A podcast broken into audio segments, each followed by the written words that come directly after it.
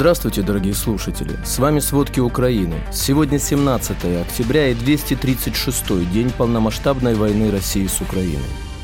России все труднее обеспечивать снабжение своей армии. В России отправляют на войну по чужой повестке. Недавно мобилизованные возвращаются в гробах. В России готовят бомбоубежище. Обо всем подробней. Россия продолжает массированные атаки энергетической инфраструктуры Украины. В Сумской области россияне нанесли ракетный удар в Роменском районе. Есть пострадавшие. Сегодня утром противовоздушная оборона Украины ликвидировала 11 дронов «Камикадзе» «Шахет-136». Во время утренней атаки иранскими дронами российские войска попали по жилому дому в Шевченковском районе Киева. После атаки дронами в Шевченковском районе в доме произошел взрыв. Об этом сообщил мэр Киева Виталий Кличко. Власти сообщают о четырех прилетах по Киеву. Уже успели спасти 19 человек. Четыре человека погибли. Кроме того, российские войска нанесли ракетный удар по Одесской области с моря. Такие данные передает оперативное командование «Юг». Обошлось без человеческих потерь.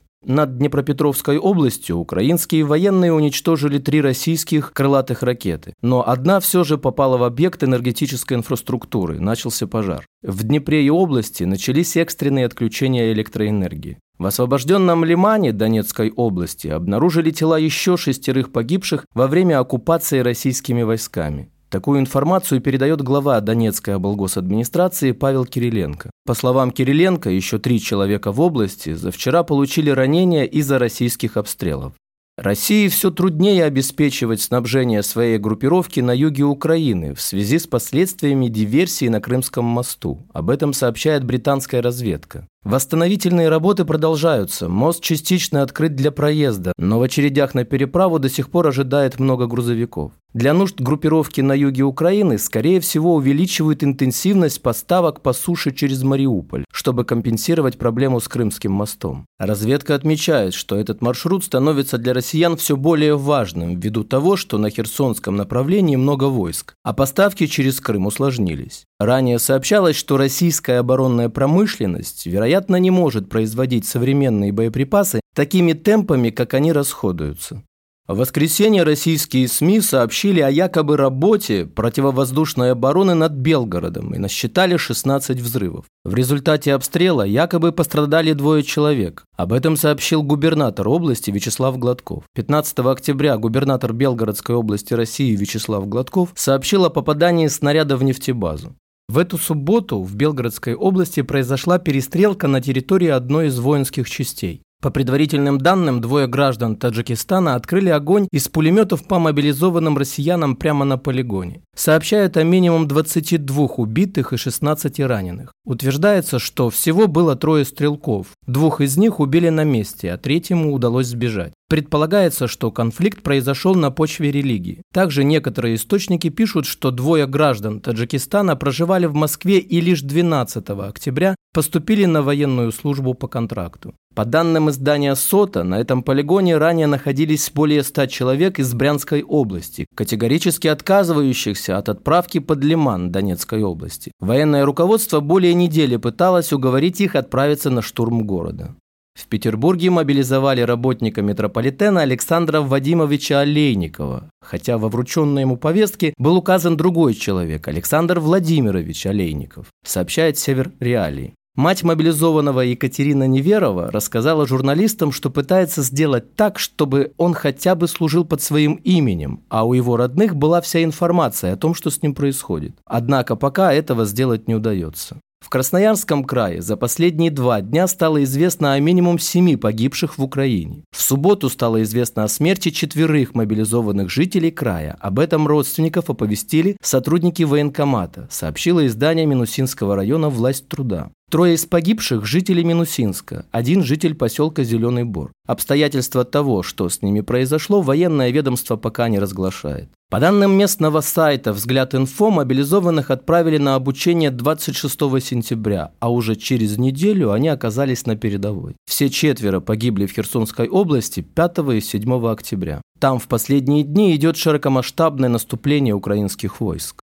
В настоящее время соотношение потерь украинских и российских войск на юге Украины составляет примерно 1 к 6,5. Такие цифры обнародовала замминистра обороны Анна Малер. По данным украинского генштаба, российские войска по состоянию на 16 октября уже потеряли по меньшей мере 65 тысяч своих военных в Украине. В России с весны готовят бомбоубежище, а с октября в Москве начали переоборудовать под укрытие парковки. Об этом сообщает издание «Важные истории» со ссылкой на письма Департамента городского хозяйства Сочи руководителю управляющих компаний от 6 мая и 11 октября. В письмах чиновники просят компании подготовить укрытие. В письме от 11 октября чиновники просят прислать перечень всех подземных пространств домов, которые в период мобилизации и военного времени могут быть быть использованы для укрытия. Управляющие компании должны проинформировать жителей о нахождении укрытий. В 2016 году отмечается, что 27 апреля секретарь Совета безопасности России Николай Патрушев поручил южным регионам привести защитные сооружения гражданской обороны в надлежащее состояние и призвал обеспечить функционирование системы экстренного оповещения населения в случае ЧС. Счетная палата России выяснила, что в стране есть 16 448 бомбоубежищ, но 95% из них не готовы для укрытия населения в случае ЧС. На протяжении более 20 лет российские власти не финансировали содержание укрытий. Многие объекты были незаконно приватизированы. Сотни детей из Харьковской области во время российской оккупации были отправлены в лагерь отдыха на юге России. После успешного украинского контрнаступления они оказались разлучены со своими родителями. В лагерь в начале августа привезли 203 ребенка, а в конце месяца, 29 августа, еще 300 детей из Изюма, Купинска, Балаклеи и других городов и сел. РИА Новости сообщили, что дети останутся в лагере как минимум еще на месяц. Родители об этом узнали последними. Бывшие чиновники российской администрации, как пишет BBC, ни с кем из родителей не связывались. Украина регулярно обвиняет российские власти в принудительной депортации детей на территорию России. Были вывезены сотни сирот из самопровозглашенной ДНР, а также дети, найденные в подвалах Мариуполя после уничтожения города российскими войсками. Многие из них оформили российское гражданство и распределили под опеку в российские семьи.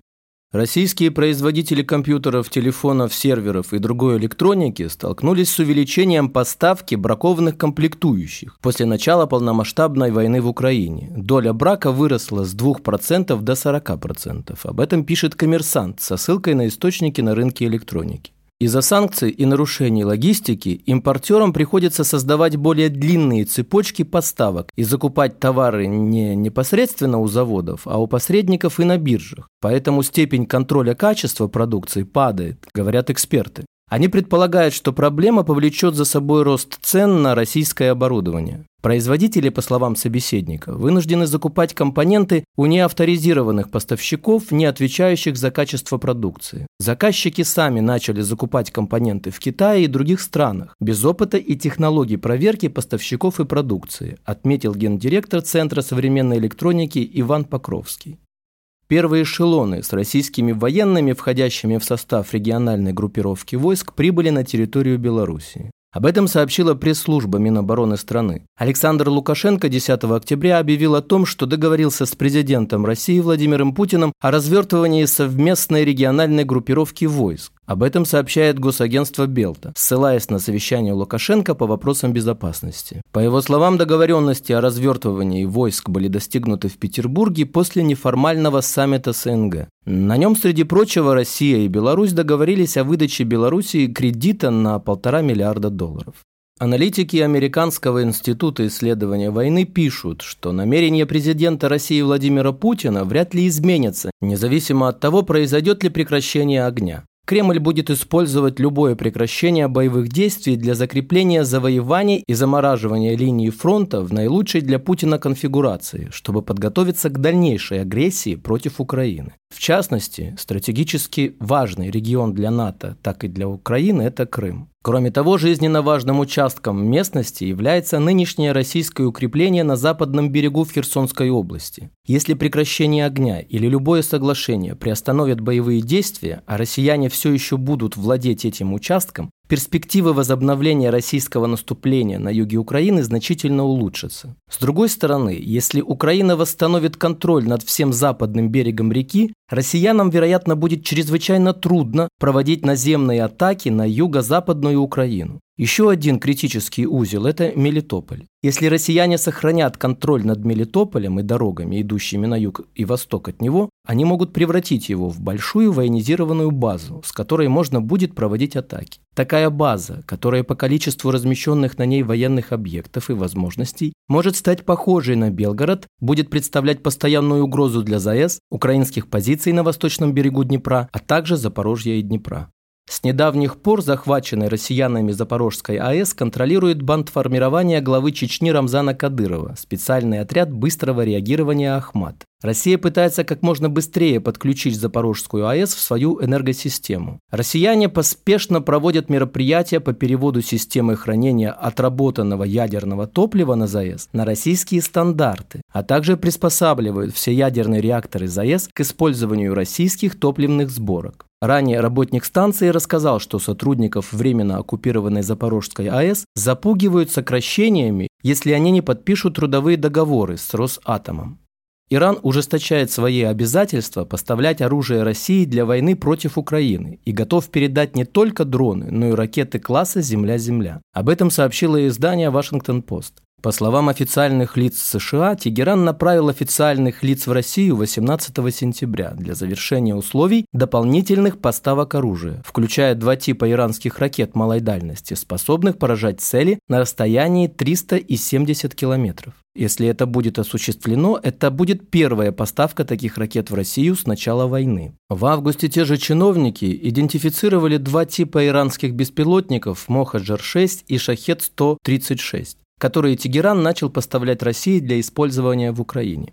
Министры иностранных дел Эстонии, Латвии и Литвы выступили с совместным заявлением, призвав ЕС вместе с международными партнерами помочь Украине создать специальный трибунал, который будет судить высшее руководство России. Они призывают продолжать поддержку расследований, проводимых Украиной и рядом других государств, а также Международным уголовным судом. Он играет ключевую роль в сборе доказательств материалов, установлении и наказании виновных в совершенных военных преступлениях, геноциде и преступлениях против человечности в Украине.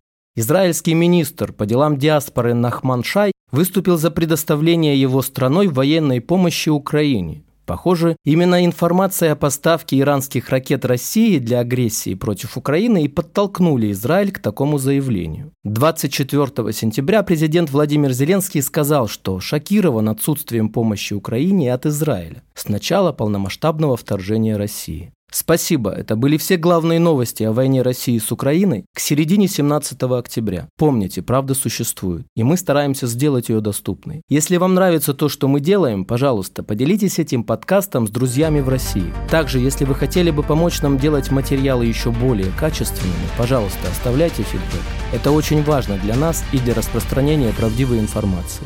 До встречи.